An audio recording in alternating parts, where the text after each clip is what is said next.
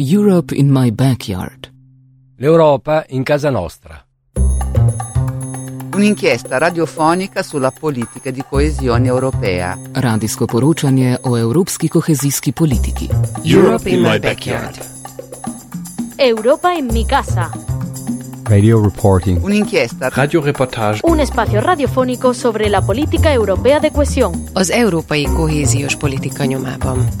Radio reporting Radioreportagen on European cohesion policy. über die europäische Kohäsionspolitik.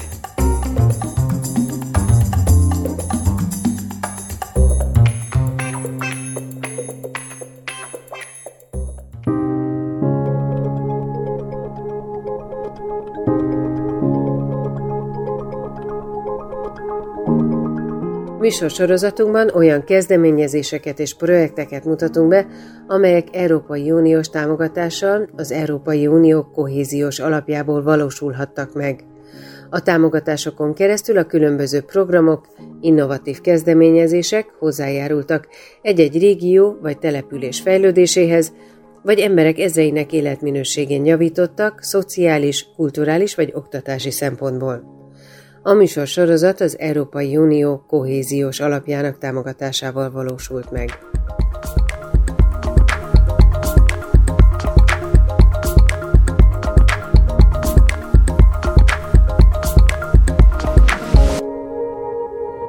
ahhoz, hogy minél jobban megismerjük egymást, a különféle kultúrákat, ahhoz jó, hogyha találkozunk, megismerjük egymás élettörténetét, és az empátiánk mellett az ismereteink is növekedni fognak. Azt gondolom, hogy talán hasonló célja lehet annak a projektnek, amit az Európai Unió hirdetett meg, és amiben a magyar résztvevő a Szubjektív Értékek Alapítvány, mert arról szól a történet, hogy egymás országában készítenek az írók olyan beszélgetéseket, workshopokat, ami alapján 6 perces rádiójátékok születnek.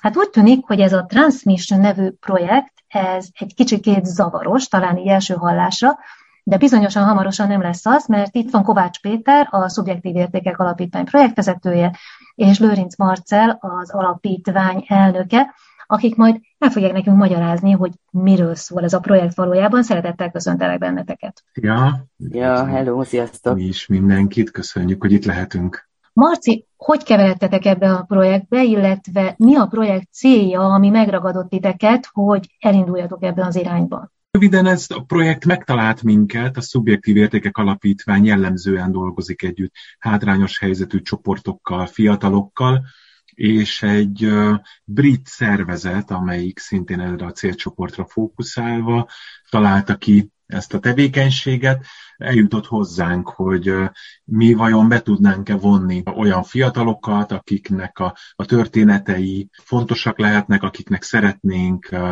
végül is egyfajta szócsövet adni, különféle technikákkal készülő hangjátékokkal, és mi is, hogy mondjam, fejest ugrottunk az egészben, mert ez egy úgynevezett kreatív Európa projekt, ami általában a művészetről, a kultúráról szól, és mindig azt gondoljuk, hogy hasznos, hogyha szociális ügyekre, társadalmi problémákra a kultúra vagy a művészet tud válaszokat adni. Hány ország vesz részt ebben a projektben? Hát ezt lehet, hogy Peti kollégám jobban tudja, én azt hiszem hatra emlékszem, de javíts ki Peti, hogy mi a pontos szám. Öten, hatan veszünk részt, bocsánat. A, egyrészt ugye, ahogy említetted, a, egy Egyesült Királysági partnerszervezet vezeti a projektet, és rajtuk kívül ír, albán, francia és svéd partnerek, valamint ugye Magyarországot képviselvén a Szubjektív Értékek Alapítvány részvételével valósul meg ez a program. Ez azt jelenti, hogy gyakorlatilag nem csak Európai Uniós partnerek vesznek részt, hiszen Albánia az harmadik ország. Kíváncsiak vagyunk arra, hogy az unión kívül ugyanezek a folyamatok hogy működnek? Ez a lényege ennek? Ah, Igen, Peti, gondolom. Mert hogy hát alapvetően ugye most már az Egyesült Királyság is unión kívüli azóta. De a igen, kreatív- sikerült kitornázniuk magukat valóban, mióta ez a projekt így működik. Igen, vannak olyan Európai Uniós pályázatok is, így a Kreatív Európa is ilyen, amelyek tágabban, tágabbra szabják a résztvevő országok lehetséges körét, például beleteszik Törökországot gyakran, balkáni államokat, van olyan, amelyikben ilyen volt szovjet köztársaságok, tehát tőlünk keletebbre lévő országok, kaukázusi uh-huh. országok vehetnek részt. Szerintem ez az Európai Uniónak a nem is tudom, a nyitása, és ezt, hogy ha már lehetővé teszi, akkor szívesen is látnak EU-n kívüli tagállamokat. Ez egyfajta ilyen tágabban vett integrációt is eredményez, hiszen nekünk is ritkább lehetőségünk adódik mondjuk albánokkal együtt dolgozni, de ez egy, ez egy nagyon jó opció lett most, hogy pont ráadásul a, a magyarokat, tehát minket, az albánokkal tettek egy munkacsoportba, aminek tényleg nagyon állunk elébe, hogy hogy sikerül, milyen tapasztalataink lesznek, milyen kapcsolatokat lehet kiépíteni, miben tér el majd az albán látásmód, az albán eredmény a megszokott ilyen Európai Uniós átlagtól. Peti, ugye te vagy ennek a projektnek a vezetője, itt Marci már említette, hogy egy munkacsoportban van Magyarország az Albán munkacsoporttal. Egy kicsit írd részletesebben a projektet, mert ugye ennek azért van egy nagyon izgalmas része, hogy senki nem a saját országában dolgozik, hanem egy ilyen vetésforgó jelleggel, különféle csoportok jönnek létre, és a magyar szerzők például Arbániában mennek, de hogy is működik ez az egész? Igen, köszönöm, mint ugye a projekt nevéből is kiderül, ami ugye a transmission, magyarul transmisszió, ami ilyen átszállás, átszállás, átkelést, átívelést és átközvetítést jelent itt nagyon nagy hangsúlyt fordítottunk erre a vetésforgó jellegű közös alkotásra, alkotási folyamatok megvalósítására. Ugye nálunk a Szubjektív Értékek Alapítványnál is a kultúrák közötti párbeszéd egy alappillére a, a munkásságunknak, és a program összetételénél is hangsúlyos szerepet kap a kultúrák közötti együttműködés, és ahogy te is említetted mása, ez a vetésforgóhoz hasonló rendszer, hogy például Magyarországról az írók Albániába utaznak, ahol egy albán facilitátor bevonásával készítenek el tulajdonképpen olyan audiodrámákat ottani fiatalokkal, amit aztán lefordítanak mind a hat partnerszervezet nyelvére, illetve arabra, és közös munkafolyamat során, szintén a fiataloknak a bevonásával, ezek értelmezésre, majd pedig előadásra és szerkesztésre is kerülnek. Ez a vetésforgó szerű rendszer még abban is megnyilvánul, hogy a fiatalok minden egyes csoportja egy másik országban élő fiatalok egy csoportjának tulajdonképpen a mentoraként és a dramaturgiaként uh-huh. is fog működni, illetőleg ők is ilyen jellegű támogatást kapnak. Tehát ahol csak lehet, ott mindenképp tényleg próbáltunk arra fókuszálni, hogy ez egy nemzetközi együttműködés legyen, hogy mindenki a sajátos kultúráját és a különböző értékeit is bevonja a közös munkafolyamatba, és így születhessenek meg a végleges alkotások. Ha jól értem, akkor ez azt jelenti, mint hogy mondtad, hogy minden nyelvre le fogják fordítani, illetve mind a hat ország nyelvére plusz arabra, hogy minden országban születni fog ebből egy rövid rádiójáték, tehát mindenhol hallható, előadható lesz, és miközben ezt feldolgozzák, meg is beszélik ezeket a darabokat, egy kicsit megismerkednek a háttérrel, a kultúrával, és így segítik egymást abban, hogy létrejöjjenek ezek a rádiójátékok? Így van, igen. Már az írás folyamata alatt facilitátorok bevonásával különböző érzékenyítő workshopokon vehettek részt az érdeklődők ami szerintem különösen Magyarország esetében nagyon fontos a, a kisebbségi kultúrával, való megismerkedés, például hiszen ennek a tantervi integrálása mondjuk az általános vagy a középiskolában a, az amerikai Egyesült Államokhoz képesti szinthez eléggé elmaradott, ez nagy hangsúlyt kapott, hogy az egyéb kultúrákkal is megismerkedhessenek a résztvevők, illetve ez tényleg egy ilyen audiodrámai képzés is, tehát magával a hangjátéknak, a fogalmával és magának a hangjátéknak a műfajával is megismerkedhettek, hiszen azért az általános drámákhoz képest azért ez egy sajátos dramaturgiát igénylő előadásforma, és elsősorban ugye tényleg, mivel egy rádiós műfaj, ez, ezt máshogy kell megalkotni, mint egy, egy színpadi előadásra szánt drámát, úgyhogy szerettük volna a fiatalokat ezen a területen is képezni.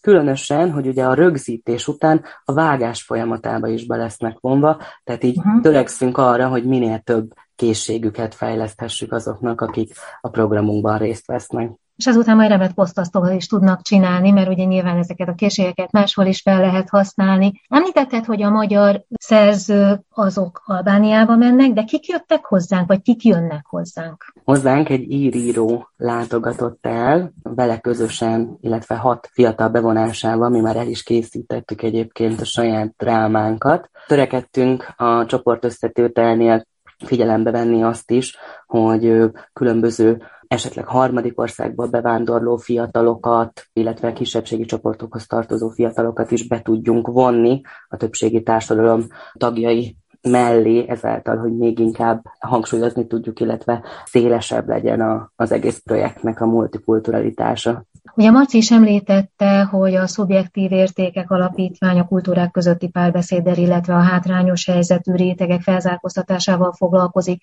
Itt a cél ezekben a drámákban ugyancsak a kultúrák közötti kommunikációk mellett az adott társadalom, az adott ország hátrányos helyzetű rétegekből jövő fiatalok életének a bemutatása, vagy inkább a velük való együttműködés, és a témák pedig ennél azért szélesebb palettán mozognak. Én azt gondolom, hogy egyszerre minden, tehát hogy hmm. arra törekszünk, hogy minél több célnak feleljen meg egy-egy tevékenység. Egyébként végig a fejemben volt egy korábbi projektünk, ami majd nagyon kíváncsi leszek, amikor ez elkészül, hogy, hogy milyen hasonlóságok és különbözőségek jönnek elő. Ott annyiban volt hasonló, hogy képregényeket alkottunk, tehát a képregényt, mint műfajt hoztuk be, de ugyanúgy fiatalok, ugyanúgy művészek bevonásával is. Ugye az látszik, amikor ezen fiatalok vagy hátrányos helyzetű csoportok tagjai szót kapnak, elmondhatják a történeteiket, megalkothatják a, a számukra fontos mondani valókat, és ez egyébként egy ilyen professzionális keretbe kerül, itt mondjuk az audiodráma lesz az, ami egyébként, ha már kultúrák közötti párbeszéd, vagy, vagy azon átívelő közös munka van, akkor a megalkotói, a projekt megalkotói kihangsúlyozták, hogy az audiodráma egy olyan dráma, ami nincsen keretek, vagy nem is tudom, ilyen korlátok közé szorítva, tehát sokkal szabadabban lehet alkotni benne, mint egy valódi drámában, és hogyha ezek elkészülnek, akkor ez egyfajta üzenet lesz, ez mint egy ilyen palackba zárt üzenet. Azok a résztvevők, azok a fiatalok, akiknek különben megvannak a maguk kérdései, üzenetei, problémái, elképzelései, lehetőséget kapnak, hogy remélhetőleg egy ilyen jól hangzó, a figyelmet legkötő az üzenetet könnyen átadó dologon keresztül eljussanak sokakhoz. És egyrészt, aki hallgatja, az majd érzékenyedik erre az üzenetre, bármi legyen az, tehát ebben pont, hogy szabadságot kell, hogy adjunk a résztvevőknek, de közben akik ebben a munkában részt vettek, ők viszont fejlődnek, és megtanulják azt, hogy igenis a számukra fontos dolgot el lehet mondani, el lehet juttatni több irányba, ilyenkor ez, ez, egy, ez egy cél, és hogyha nem is biztos, hogy egy-egy ilyen projekt úgymond megváltja tényleg a világot, vagy, vagy meg tud bármit közvetlenül változtatni, de minden esetre egy, egy másfajta társadalmi párbeszédhez egy nagyon fontos lépcsőt jelent. Nyilván azoknak az életét valamilyen módon megváltoztatja, vagy legalábbis kinyit egy újabb kaput, akik részt fognak venni, vagy már részt vesznek és dolgoznak ebben a projektben. Azok a fiatalok megismerkednek más kultúrákkal, a saját határaikat feszegetik, új tudásra tesznek szert. Mondtad, hogy az audiodráma az egy egészen más, szabadabb műfaj, viszont úgy tűnik, hogy azért mégiscsak egy másfajta korláttal és a nyelvi korláttal rendelkezik, ellentétben a képi, mondjuk akár a képregények, vagy pedig a normál dráma, ahol nagyon sok mindent értünk a gesztusokból. Színészek számára is jelent problémát, amikor hirtelen egy rádiójátékot csinálnak, főleg azok számára, akik viszont nem színész mesterségből jönnek, azoknak is meg kell tanulniuk, hogy hogy lehet valamit csak a hangon keresztül átadni. Ezzel foglalkoztatok esetleg, Peti, akkor, amikor mondtad, hogy becsöppennek a fiatalok magába az audiodráma, illetve a rádiójáték műfajába is? Erre még nem volt alkalmunk, ezeket majd akkor fogunk, vagy ezzel majd akkor fogunk elkezdeni foglalkozni, amikor már kéznél lesznek az elkészült drámák, uh-huh. és elindulnak tulajdonképpen a rögzítéshez vezető foglalkozások. De jó, hogy említetted, mert ez, ez biztosan egy nagy kihívást fog jelenteni a résztvevők számára is. Akkor, amikor ezt a projektet befejezitek, akkor nyilván ez a mind a hat nyelvre, illetve hát hét nyelvre lefordított hat mini rádiójáték, ez valahol megjelenik majd. Gondolom, hogy megjelenik majd különféle honlapokon, de hogy terveztek ennek -e valamilyen online akciót, ahol egyszerre meghallgathatók, vagy valami más olyan bemutatkozási lehetőséget, rádiókkal felvenni a kapcsolatot, azt tudom, hogy fesztiválra szeretnétek vinni, tehát, hogy mik azok a megmutatkozási lehetőségek, ahol a nagy közönség is láthatja őket, mert hiszen, hogyha egy filmet készít egy közösség, akkor azt szeretné bemutatni mondjuk egy dokumentumfilmfesztiválon, hogyha egy hasonló jellegű film van, vagy kiadni a képregényeket. Így van. Maga a projekt így nemzetközileg Párizsban zárul egy, egy fesztivállal, ahol egyébként minden csoportból egy-egy képviselő is jelen lesz velünk, tehát Magyarországról hatan utazhatnak rajtunk kívül, és ezen a fesztiválon be fogják mutatni az összes elkészült munkánkat, illetőleg további mesterkurzusokat is szervezünk ide, hogyha lehetőségünk adódik, akkor folytatjuk is az együttműködést, hogy mélyen is megtapasztalják ugye a résztvevő fiatalok ezt a határokon átívelő közös munkát tulajdonképpen, és hát nemzeti szinten minden résztvevő ország sajátosan oldja meg a, azt, hogy ő hogyan szeretné az elkészült munkáit diszeminálni. Mi leginkább a magyarországi fesztiválokra tervezünk kitelepülni, és egy online rendezvényen is készülünk, ahol meghallgathatják az érdeklődők a, az elkészült darabokat, amellett, hogy ezek podcast formájában különböző platformokon is elérhetőek lesznek. És mondanom sem kell, hogy a civil rádióban szeretnénk, hogyha ha bizonyos, nem tudom, hogy, hogy hogyan tudjuk majd ezt technikailag a legjobban összehozni, de hogy, hogy hangsúlyosan megjelenjen itt is tehát hogy a, rádió hallgatókhoz is eljussunk közvetlenül ezen a csatornán. Igen, mert ugye ez egy nagyon izgalmas műfaj, ami 6-7 percben ilyen mini rádiójátékként, mini audiodrámaként gyakorlatilag még nem nagyon, hogy is mondjam, nem nagyon divatos még Magyarországon, tehát hogy viszonylag kevés ilyennel találkozom, és nyilván ez abszolút megfelel annak a kornak, amelyik a rövid tartalmakat, a gyorsan elérhető, gyorsan fogyasztható tartalmakat szeretik, és ez pont az a minimalizált tartalom, amiben nagyon jól lehet fogyasztani a rádiójátékot, ami mégiscsak egyfajta dramatizált, izgalmas színházi előadás, úgyhogy szerintem ennek nagyon-nagyon izgalmas terepe van, és elképzelhető, hogy aztán majd tovább is fog görögni ez a történet. Mondtad, Peti, hogy már Magyarországon elindult ez a folyamat, kiválasztottátok azt a csapatot, aki együtt fog veletek dolgozni ebben. Mik voltak a csapatnak az első reakciói? Hogy érezték magukat, vagy mit jeleztek vissza, hogy mit kaptak ettől a folyamattól? De elsősorban, mivel te is említetted, hogy ez még tényleg egy annyira nem divatos ö, műfaj Magyarországon, nem teljesen tudták elképzelni, hogy hogy fog kinézni egyáltalán ez az egész folyamat vagy a végtermék, de nagyon élvezték az első foglalkozást, szerencsére.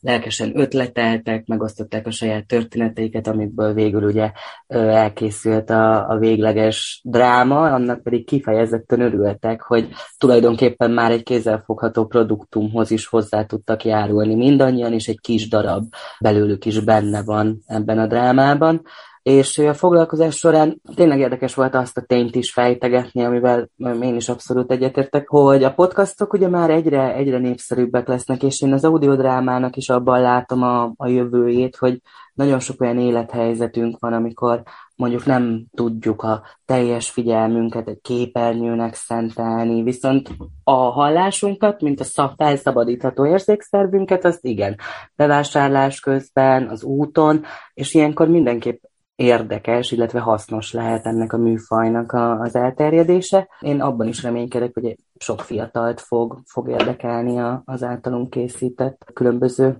produkció.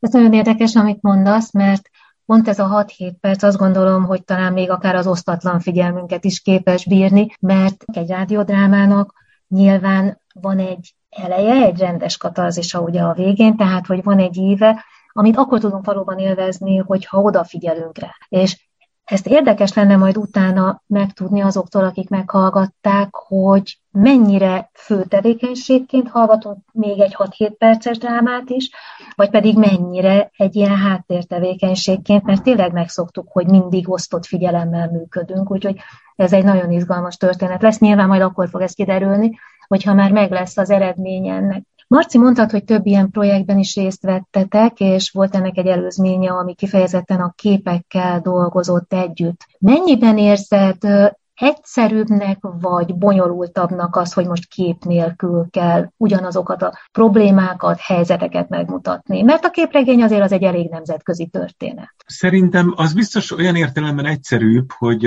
a képregénynél fontos volt az, hogy ez kézbevehető legyen ami egy, egy stresszesebb gyártási eljárást jelentett, mert amikor elmegy a nyomdába mondjuk egy képregény, és hogyha benne marad egy hiba, vagy, vagy nem úgy néz ki, akkor azt nehéz visszacsinálni. Azért egy audio anyagot azt mindig lehet javítgatni az utolsó pillanatig, tehát ez ilyen szempontból egy, egy kötetlenebb vagy egy szabadabb műfaj. Mi mindig abban hiszünk, hogy meg kell találni egyébként a profi alkotókat ehhez, tehát hogy nyilván az alapítványunk nem, nem abban professzionális, hogy mi magunk vagyunk az alkotók, mi, vagy, mi magunk hmm. vagyunk művészek, vagy uh, tudjuk olyan szinten ezeket létrehozni, mint, a, mint ahogy szeretnénk.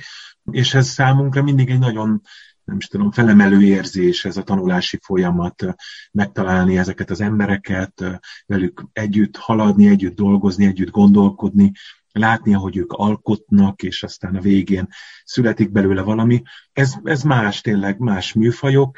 Én egyszerre azt hiszem jól be tudom fogadni a, a rajzot is, meg, a, meg az audio anyagot is, azt gondolom. Lett volna például, én, én nem vagyok olyan jó mondjuk a, a fotóművészetben, vagy a, mondjuk a képi világ kevésbé fog meg, tehát hogy uh-huh. mondjuk a filmekből is kevésbé vagyok fogékony így a magára a látványra, de, de szerintem a történetek, amikre építünk, azok minden műfajban ugyanúgy át tudnak jönni. És hát persze, tehát, hogy, hogy ahány ember, annyiféle, nem is tudom, milyen receptor van a túloldalon, tehát egész biztos, hogy, hogy mások lesznek fogékonyak az audioanyagokra, az audiodrámákra, mint a képregényekre, vagy éppen egy másik projektünkben ugye nagy hagyományos színházi előadást alkotunk, és az megint másokat ér el. Tehát mégis abban hiszünk, hogy minden úton el lehet indulni, minden úton lehet alkotni és eredményeket elérni. Neti mondtad, hogy már létrejött ez a csapat, akivel együtt dolgoztok itt Magyarországon. Van valamilyen konszenzus abban, hogy milyen típusú csapatokat kell összeállítani az egyes országoknak, akik részt vesznek, vagy minden ország maga dönti el, hogy milyen csoportot válogat össze, milyen fiatalokkal dolgozik együtt, illetve mit tudtok egymásról? Ugye itt a korhatár, ez a 11 és a 25 év közötti, tehát fiatalokkal ö, dolgozunk együtt, azért ez egy elég széles ö, mm. korhatár szerintem, szóval ebből adódott is ö, néhány nehézség, mert itt jelentős életkorbeli különbségekkel találkoztunk. Illetőleg a sokszínűség volt a, a jelszava a csoport tehát próbáltunk minél eltérőbb társadalmi háttérből érkező uh-huh. fiatalokat bevonni. Természetesen ügyeltünk a nemek arányára, és azért az életkornál is próbáltunk úgy, hogy a legfiatalabb lehet, lehetséges legfiatalabb résztvevőtől elkezdve egészen a 25 évesig legyen köztünk valaki, hogy tényleg minél szélesebb hátterekkel tevékenykedhessünk annak érdekében, hogy hogy a dráma az így minden lehetséges opciót feldolgozzon, és utána ebből tevődjön össze egy ilyen egységes történetté. Ez azt is jelenti számomra legalábbis, hogy már maga a csapat összetétele és a közös munka során egyfajta kultúrák közötti kommunikáció, hiszen az eltérő háttérrel rendelkező fiatalok, az eltérő korosztályoknak, hogy ki tudjanak alakítani egy közös munkamódszert, azért abba is rengeteg munkát kell fektetni, nyilván a facilitátoroknak, akik együtt dolgoznak a csapattal. Érdekes, érdekes elképzelés, igen, tehát, hogy ki hogy viszonyul az adott feladathoz, egy probléma megoldáshoz. Egyrészt ez, ez nyilván emberek között is nagyon eltérő, de hát persze azt tudjuk, hogy a, a legtöbb esetben ennek nagyon mélyen rétegződik magában a kultúrában, ahonnan valaki jön. Tehát, hogyha ebben tudtunk, vagy tudunk, nem tudom, eléggé sokszínűek lenni, és kellően elég időt és kapacitást kapnak ezek a csoportok az együttműködésre, akkor az, az eredmény mindig lenyűgöző, mert a, a sok megközelítés, a sok egyedi szempont, és hogyha ebből egy, egy jó facilitálás mellett mindenből a, hogy mondjam, az előny jelenik meg, a hozzáadott érték lesz az eredményben, akkor az, az valami csodás szokott lenni ez, ez a tapasztalat. Persze, hogyha ha sietünk, nyomás alatt vagyunk, stressz alatt, akkor ez inkább egyébként egy hátrány tud lenni, hogyha nagyon, nagyon sok helyről érkeznek a, a megoldások, de itt azért törekszünk arra is. Hát ezért, ezért jó, hogyha van facilitálás, ezért jó, hogyha ha van egy szakmai vezetése a dolognak, mert, mert pont ezeket az előnyöket lehet akkor szépen domborítani, és lenyűgözni utána a közvéleményt, a hallgatókat, a bárkit, aki az eredményekkel kapcsolatba kerül. Ugye Peti mondta, hogy Párizsban lesz majd a bemutatója ennek, illetve hát az lesz a vége, hogy egy Audiodráma Fesztiválon be fogják mutatni az összes darabot. Most hol tart a projekt? Jelenleg a projekt partnerektől függően eltérő fázisában tart. Ugye, hogy már említettem, nálunk már járt az ír, író, és ő el is készítette a drámáját. Vannak, akik hasonlóan állnak, illetve csak a szervezés első fázisában ö, tartózkodnak, és éppen az utazást próbálják leszervezni, hogy elindulhasson a közös munka. Hogyha minden ö, dráma elkészült és megíródott, akkor ugye a következő lépés ö, ezeknek a fordítása lesz, tervezzük a rögzítés folyamatát. Hát én minden esetre kívánok nagyon sok sikert ezekhez a rádiódrámák és szerintem nem csak én, hanem a civil rádió hallgatói is biztos szívesen fogják hallgatni ezeket az izgalmas drámákat, mert biztos, hogy egészen különféle világokba fog elvinni minket, nem csak más országokba, más kultúrába és más szemléletmódba is, amiből rengeteget tanulhatunk.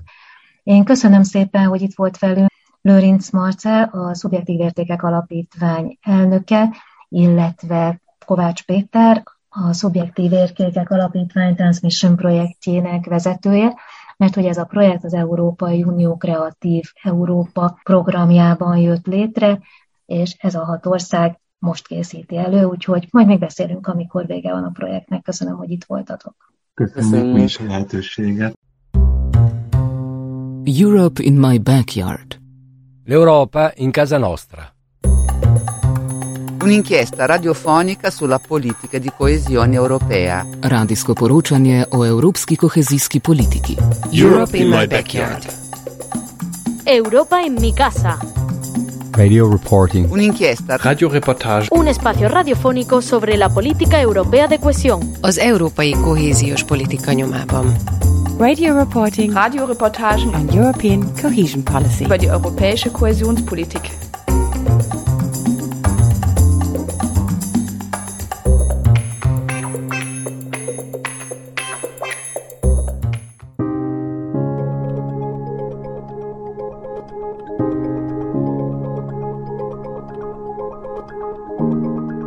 Műsorsorozatunkban olyan kezdeményezéseket és projekteket mutatunk be, amelyek Európai Uniós támogatással az Európai Unió kohéziós alapjából valósulhattak meg.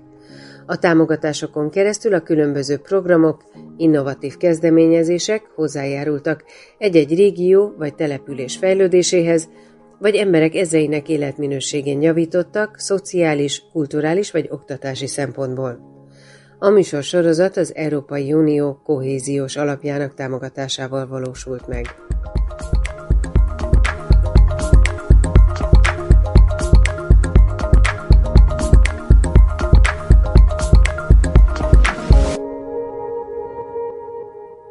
Tapasztaljuk, hogy Budapest közlekedése az utóbbi években jelentősen változott, és hát az egyik fő változás az a fonódó villamosok megjelenése, és magának a koncepciónak a megjelenése a város életében. Van, aki szereti, van, aki nem, van, akinek túl hosszú, van, akinek kényelmes, minden esetre egészen bizonyosan meghatározza ez a fajta kötött pályás közlekedés a várost, és azt gondolom, hogy ilyen forgalom mellett talán a jövő is a kötött pályás közlekedésé, legalábbis a tömegközlekedésben. Ezt többek között úgy sikerült megvalósítani, hogy Európai Uniós pályázaton nyertünk, és ezek az Európai Uniós pályázatok tették lehetővé a Villa Most című projektet, hogy meg tudjon újulni Budapest kötött pályás közlekedése. Hogy pontosan mi ez a koncepció, és mi történik a villamosban? Erről kérdezem most Rácz Zoltánt, a BKK osztályvezetőjét, szeretettel köszöntöm. Szép napot kívánok mindenkinek! Kezdjük akkor magával a projekttel. Mit akar maga a villamos projekt, és mikor indult el? A villamos projekt igazából a BKK megszületése előtt már megfogalmazott projekteket öleli fel, Ezeknek a keltető műhelye részben civil szervezetek, ezek közül legismertebb a Veker részben, maga a BKV, illetve a főváros. Ezek régebb óta a fővárosnak a településfejlesztési terveiben szerepeltek. Amivel lendületet kapott, az a BKK 2010-es megalakulása. 2011 elején a főváros a BKK-t jelölte ki a város egységes közlekedés fejlesztőjének, és ezzel párhuzamosan lehetősége nyílt a BKK-nak, mint egységes közlekedés fejlesztőnek az vonatkozó uniós projektek, vonatkozó projektek uniós támogatását megigényelni, és a közöbb időszakban ezeken sikerrel nyert is. Maga a Villa Most projekt, ez egy összefogó név, igazából nem egyetlen projektet takar, ez alatt több külön projektet értünk, Önmagában a budai fonódó villamos hálózat az három különböző uniós projektből tevődött össze. A, volt egy előkészítési projekt, amikor a, a tervek készültek el, volt a Bebrakparti ág megvalósítása egy külön projektként, ez a közkeletű nyelven ez a 19-es, 41-es villamosoknak az Óbudára vezetése a Battyányi térről és volt egy szélkámántéri ág, a kapcsolódó szélkámántéri vágányhálózat átépítésével, és ez, ez ismét egy másik projekthez is, is, kapcsolódik, hiszen a szélkámántér az mindannyian ismerjük a 2014 előtti állapotait, amikor a különböző második és tizenkettedik kerületi építkezésekre, kertgondozásokra, stb. a napi munkaerőt itt szerezték be az ingatlan tulajdonosok vagy azok megbízottjai. Igen, ez egy ilyen spontánul alakult munkaerőpiac volt valójában. I- igen, igen. Ma már ennek nyoma sincsen, nyilván nem függetlenül attól, hogy 14 és 16 között a szélkámentér teljes egészében megújult. Maga a vágányhálózat megújítása, az ennek a budai fonódó villamos hálózat úgynevezett szélkámentéri ágának a a projekt része volt.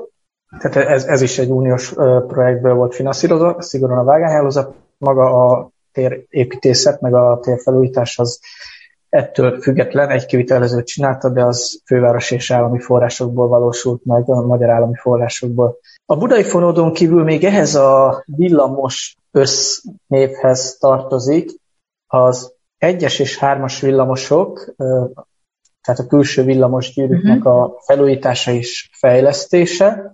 A hármas villamosnál ez hosszabbítást nem takart, gyakorlatilag az akkori villamos vonal került megújításra részlegesen, illetve az összes peron akadálymentesítésre. Az egyes villamos esetében az első ütemben is már történt egy hosszabbítás, déli végeken, akkor ment át Dél-Budára a közvágóhídtól a Fehérvári útig a vonal, és ehhez kapcsolódóan szintén ennek a villamos össznévnek részeként a második ütemben, szintén uniós forrásokból, de már az ikopos időszakban, 2017 és 2019 között az egyes villamosnak egy második ütemi meghosszabbítását is végrehajtottuk a Fehérvári út és a Kelenföld vasútállomás között. Ezekhez az infrastruktúra fejlesztésekhez természetesen szükség volt új modern járművekre, hiszen a régen régebben projekt előtt itt közlekedő 50-60 éves gazvillamosok, meg a, az akkor éppen 30 év körüli mm. villamosok,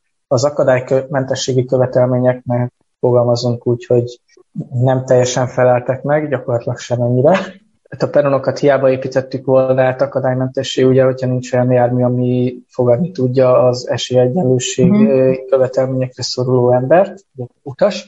Ezért egy teljesen külön, ezektől az infrastruktúra projektektől egy teljesen különálló, szintén uniós projektben, amelyik mind a mind az ICOP időszakot felölelte, szereztünk be új villamosokat, illetve ehhez, ehhez kapcsolódóan új trollibuszokat szintén ebben a projekt, szintén ezen projekten keresztül. Mind a két esetben erőteljesen ráfért a fiatalitás a járműflottára. A trollibusznál elkezdődött a 2000-es években az alacsony padlósítással, mm.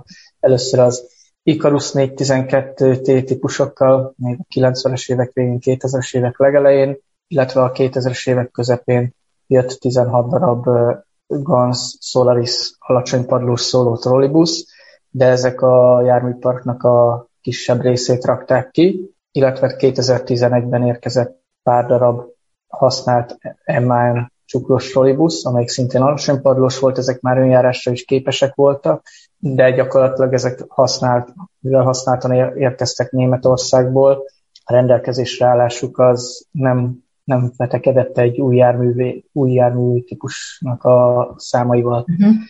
2015-ben, 14-15-ben ezeken tudtunk segíteni, gyakorlatilag akkor összesen 36 trollibuszt tudtunk vásárolni, és egyébként ezekhez most később az ICOP időszakban 19-ben még 21 trollibusz csatlakozott, amit az elmúlt két évben még további három csuklós trollibusz egészített ki, és ezt a szerződést ezt teljes egészében ki is tudtuk meríteni, mert tavaly év végén a főváros saját forrás terhére az opcióban lévő maradék 48 trollibuszt is leírta, amelyek idén fognak megérkezni Budapestre. Ez azt jelenti, hogy gyakorlatilag csúcsidőn kívül teljes egészében alacsony padlós szolgáltatás lesz a budapesti trollibusz hálózaton. Csúcsidőben esetleg még egy-két magas padlós járművel lehet majd találkozni. A villamosra visszatérve, a járművek tekintetében Korábban gyakorlatilag csak a 40 Siemens kombinó, ami a nagykörúton közlekedik, az volt alacsony padlós. Ezeken kívül csak magas padlós villamosaink voltak. Életkorban is nagyon-nagyon előregedett járműparkról beszélünk. Gyakorlatilag több mint 600 járművel rendelkeztünk 14-ben, ezek közül mindössze 40 volt alacsony padlós. Az arányokat azt szerintem nem kell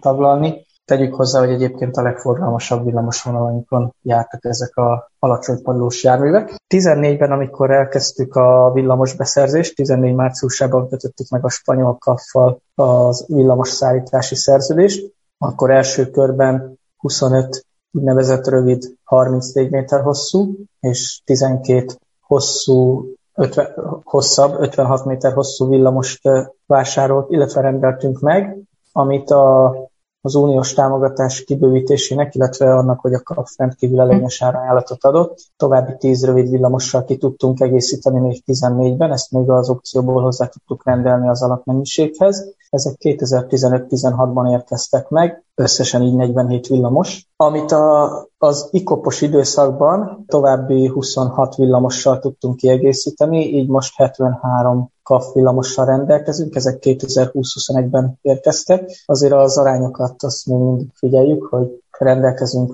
most nagyságrendileg 600 villamossal, villamos járművel. Nyilván az összehasonlítás mérték az nem feltétlenül igazságos, hiszen egy hosszú kaf villamos az egyetlen járműnek számít, ugyanúgy, mint az általa kiváltott három kocsis tátra villamos, amelyik három... Ez a világ leghosszabb villamosa, ugye? Igen, igen, ez a világ leghosszabb villamosa. Előtte 2006-ban még a Siemens Combino volt az, uh-huh. de a köztes időszakban Dublin az egy 55 méter hosszú villamossal beelőzte a Combinót.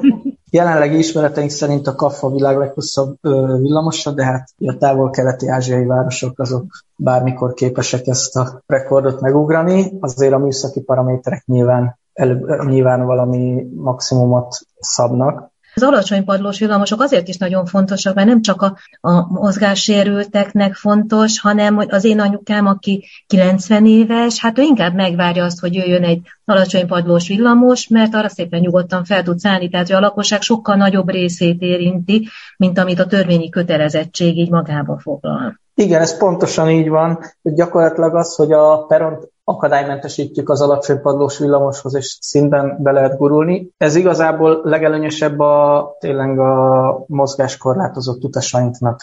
De valóban, ahogy mondja, a, akár az idősebbek, akár a kismamák, ugye, akik babakocsival közlekednek, mm. akár csak egészséges emberek, akik nagyobb csomagot cipelnek, mondjuk reptérről jönnek haza a nagy bőröndel, ő nekik már az is óriási segítség, hogyha egyéb, egy egyébként nem akadálymentesített peronról gyakorlatilag csak belépniük kell azt a 10 pár centit a jármű belsejébe, és nem pedig felkapaszkodni mondjuk egy hannoveri villamosnak a bő egy méteres szintkülönbségével. Csak ugye mondta itt ezzel a hosszú villamossal, hogy azért nyilván nem lehet a végtelenségig, hát nyilván van egyrészt egy hossza egy átlagos peronnak, meg hát nyilván ugye az sem mindegy, hogy ezek a villamosok aztán mekkora terhet rónak a sinekre, hiszen nyilván vannak valami szabványok, amiknek ugyancsak meg kell felelni, főleg egy ilyen pályázatnál, tehát biztos vagyok benne, hogy azért így rengeteg szempontot kell ilyenkor figyelembe venni, hogy milyen villamosokat, milyen simpárakra, milyen fejlesztéseket hangolnak össze. Maga az infrastruktúra az igazából el tudná viselni akár a hosszabbat is, hiszen azért több száz méter hosszú vasutak közlekednek, azok kis mm. vaspályán, nyilván a, ott erősebb síneken, de semmi nem gátolja meg, hogy ezt mm. egyébként a városban is beépítsük. Ami igazából a hossznak uh, valahol előbb-utóbb gátat fog szabni, hogy a villamos az, az egy közúti vasút, tehát ő mm. a Kreszben ő, egyenrangú Kressz szereplőként vesz részt a közúti mm. közlekedésben, ugyanúgy, mint egy személygépjármű, egy autóbusz, egy kamion, mm. Ezeknek is azért van egy maximális hossza, és a közúti közlekedésben azért ugye a villamos nem egy különálló vasúti infrastruktúra, amelyik fénysorompókkal közlekedik, és bármilyen hosszú lehet, bármilyen zárási idővel mehet a közútnál, mert mindig elsőbsége lesz, mm hanem neki vannak azért kereszteződésekben jelzőlámpák, amiknél van bizonyos szabadjelzése, aminek van egy maximális hossza, hiszen a keresztirányokat is el kell valamikor engedni. Egész egyszerűen a valós élet az, az valahol határt fog szabni annak, hogy meddig lehet a villamosok hosszát növelni. Nem tudjuk, ez hol lesz, lehet, lehet hogy még pár métert lehet növelni, lehet, hogy ilyen olyan technika, ami még hosszabb, most jelenleg ez az 56 méter egyébként ide Budapesten nem is nagyon kéne valószínűleg hosszabb. Mm. Ha ennél hosszabban, hosszabban gondolkodunk, akkor azt már évnek, metrónak, elővárosi vasútnak mm. hívjuk. Gyakorlatilag beszélünk a fonódó villamos hálózatról, ugye megbeszéltünk a fejlesztésekről. Mi a fonódó villamos hálózat lényege? Mert úgy emlegetjük, mint hogyha ez mindenki számára egy ilyen teljesen egyértelmű folyamat lenne, miközben úgy csak a fejünkben van, hogy mik tartoznak hozzá. Forródó hálózatnak a, általánosan az a lényege, hogy a, ez átmérős járatokról beszélünk, amelyek a város két átellenes végén, jelen esetben Buda két átellenes vége között járnak, miközben a belső szakaszon ezek a járatok ugyanaz a, ugyanazt a pályát használva, kvázi annak ellenére, hogy a külső szakaszokon nem kell olyan sűrű követés, a belső szakaszokon egymásba fonódva közösen adnak egy sűrűbb követést. A, a belső törzszakaszon egy viszonylag sűrű villamos forgalom tud kialakulni, miközben a külvárosi szakaszokon, ahol erre nincs feltétlenül igény, ott mhm. értelmesen ezek a vonalak szétágaznak. Tehát ilyen formán a bel, belsőbb szakaszokon összefonódnak. A budai fonódónak nyilván van egy olyan, olyan gegje is, hogy a Margit híd alatt, ahol viszonylag szűkös volt a hely, ott a mindkét irányt el kellett vezetni, ezt úgy oldottuk meg, hogy a két vágányt azt gyakorlatilag egymásba fontuk, tehát a két vágány az közvetlen egymás mellett megy el, gyakorlatilag a, emiatt egyszer csak az egyik irányba tudnak a villamosok közlekedni, de hát ez, ez itt nyilván jelent egy szűkületet. Magában a maximális követési, illetve minimális követési időben, tehát mennyire tudjuk besűríteni ezen a vonalon a járatokat, de nem alapvetően innen kapta a nevét. A, a fonódó hálózatok azok szerte Európában gyakorlatilag így működnek, hogy, hogy a különböző átmérős járatok azok nem, nem az van, hogy a belvárosban van egy központi főpályaudvar, vagy egy központi villamos végállomás, ahonnan a szélrózsa minden irányába elindulnak a villamosok, hanem van a, van a belvárosban belső területeken egy-kettő-három törzsvonal, ahol a külvárosi villamosok ugyanazt a szakaszt közösen használják, kvázi összefonulnak, és aztán a, a, amikor ezt a belső területet elhagyják, akkor ismét szétágaznak. Magán a budai fonódón ez gyakorlatilag azt jelenti, hogy ha akár a Fehérvári út, akár a Fehérvári utat, akár a Villányi utat, akár a belső Bartók Béla utat megnézzük, ott több villamos vonal is jár, amelyek viszont több irányba jutnak el közvetlenül.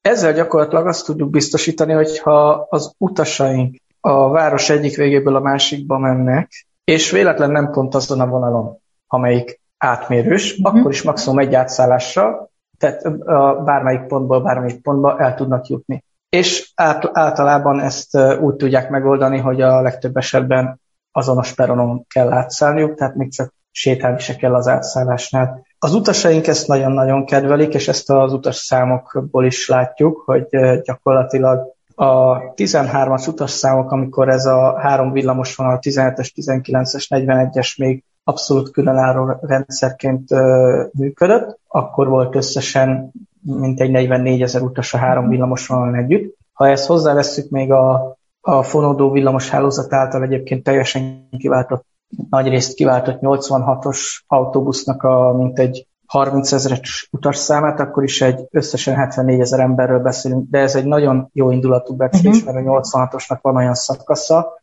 amelyet ma se lát el a fonódó villamos, ez, ezen egy új autóbusz a 109-es közlekedik az Óbudai lakótelep felé, de ha ezt a 74 ezeret megnézzük, hogy ma ennek a három villamos vonalnak konkrétan mennyi utasszáma van, csak ezt a három villamos vonalat, ezt 114 ezeren használták 2019-ben. Nyilván a Covid alatt ez visszaesett ez az utasszám, de gyakorlatilag azt láthatjuk, hogy még ha mondom, a 86-os autóbuszt is hozzáveszünk annak az utasszámait is, akkor is itt egy 160 százalékával ugrott meg, 160 százalékra ugrott fel az utasok száma. Ha a 86-os buszt jó indulaton kihagyjuk, akkor meg gyakorlatilag két és fél, közel háromszor annyian használják ezeket a villamosokat.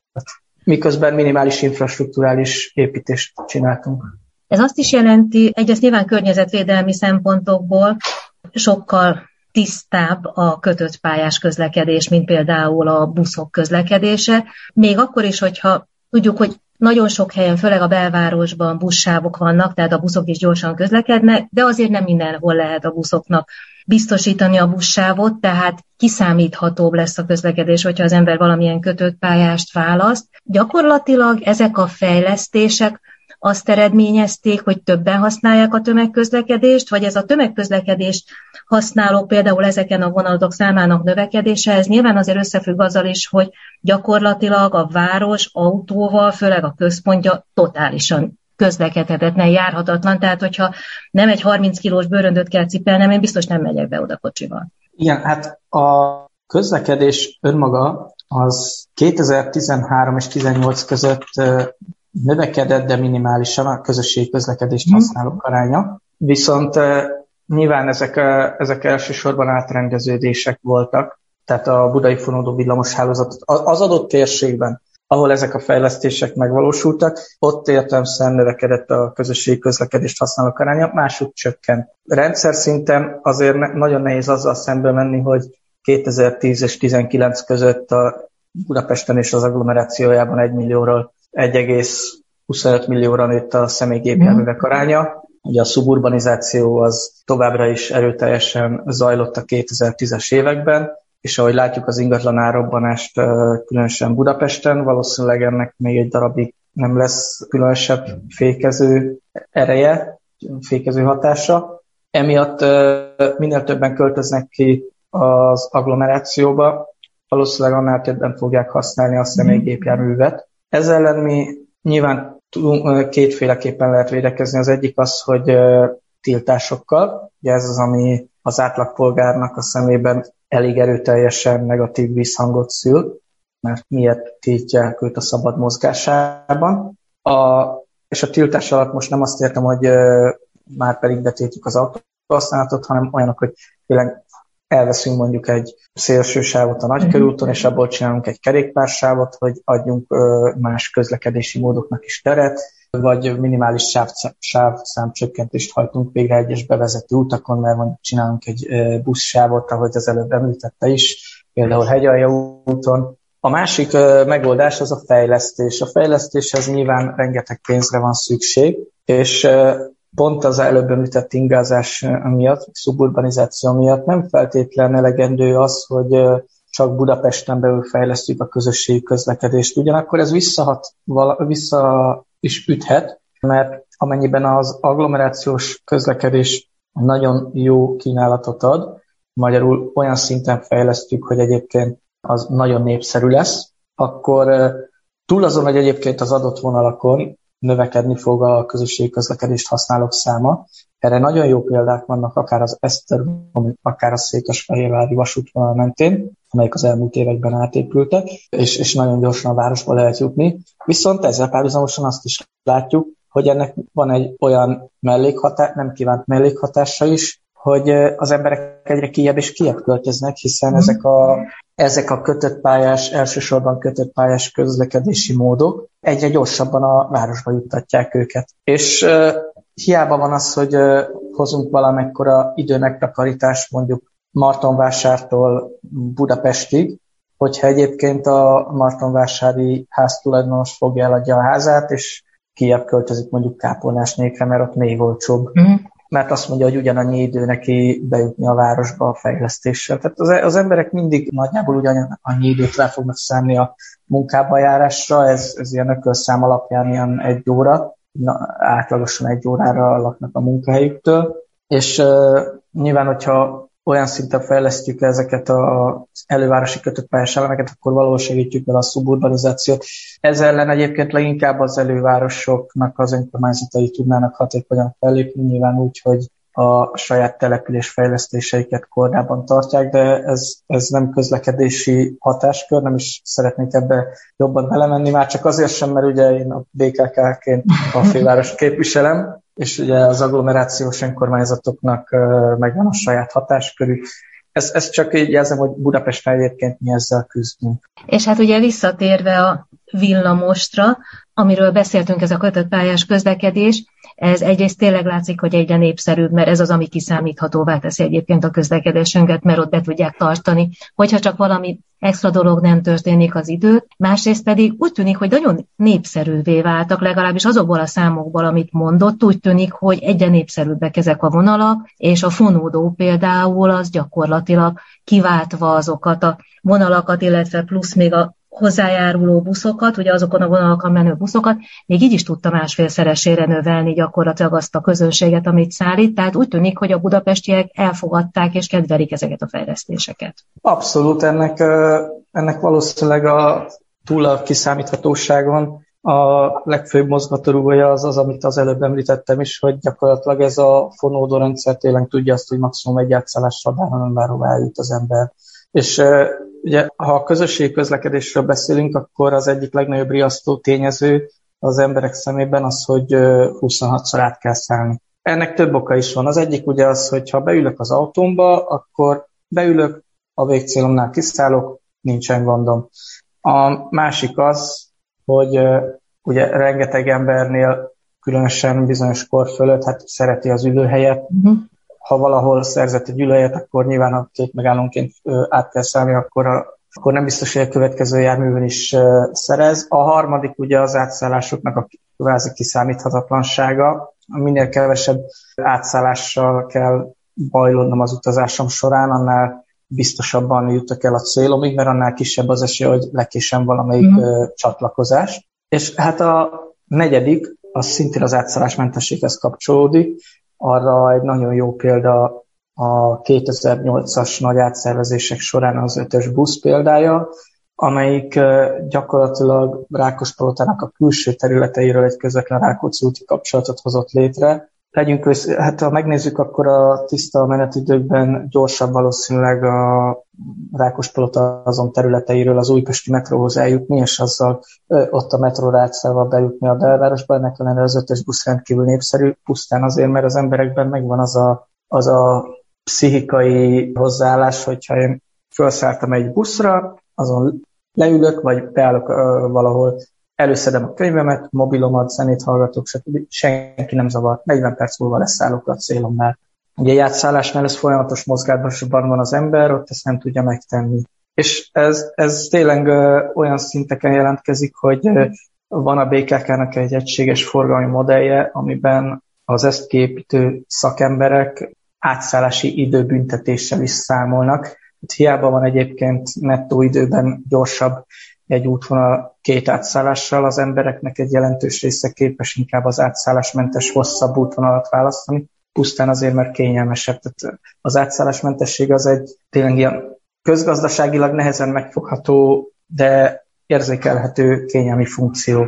és ezek a fonodó hálózatok gyakorlatilag ezeket az átszállásokat minimalizálják, és ezt a kényelmi funkciót minél inkább ki tudják elégíteni. Én köszönöm szépen, hogy egy kicsit bevezetett minket a Villamost, megújuló Budapest kötött pályás közlekedése elnevezésű projektbe, ami egyébként az Európai Unió segítségével valósult meg az Európai Unió kohéziós alapjával együttműködve, és ezt a beszélgetést majd még folytassuk, mert hogy még a kohéziós alap támogatott más budapesti fejlesztéseket is, ami nem más, mint a Budafoki kocsi szín, úgyhogy a következő beszélgetésünk majd arról fog szólni. Én nagyon köszönöm, hogy itt volt velünk ebben az adásban Rácz Zoltán, a BKK osztályvezetője, és találkozunk ugyanígy. Köszönöm szépen.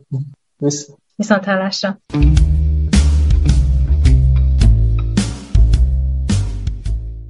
A budai fonódó villamos hálózaton forgalomba állt, új alacsony padlós CAF villamosokat, valamint az egyes villamosvonal többi járművét a budapaki színben tárolják, tisztítják és javítják a szakemberek.